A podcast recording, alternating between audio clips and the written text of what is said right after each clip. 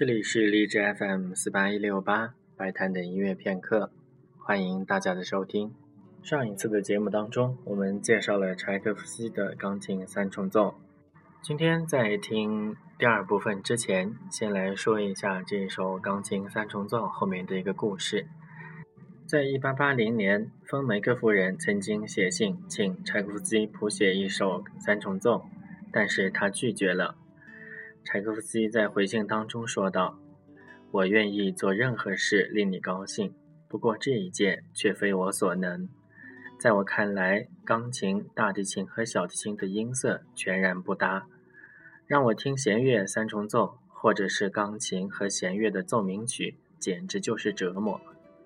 在我看来，钢琴只应该有三种情况：独奏，或者有管弦乐的烘托，要不就是作为伴奏。”结果就在一年之后，柴可夫斯基就表示考虑可以试一试。A 小调钢琴三重奏的第二部分是由主题和变奏构成的，第一部分是主题，随后跟着十一段变奏，最后是终曲部分。其中第六段变奏是圆舞曲的节奏，第十段是马祖卡的节奏。大家可以试着在乐曲当中来发现一下。下面就请大家一起来听柴可夫斯基的钢琴三重奏第二部分。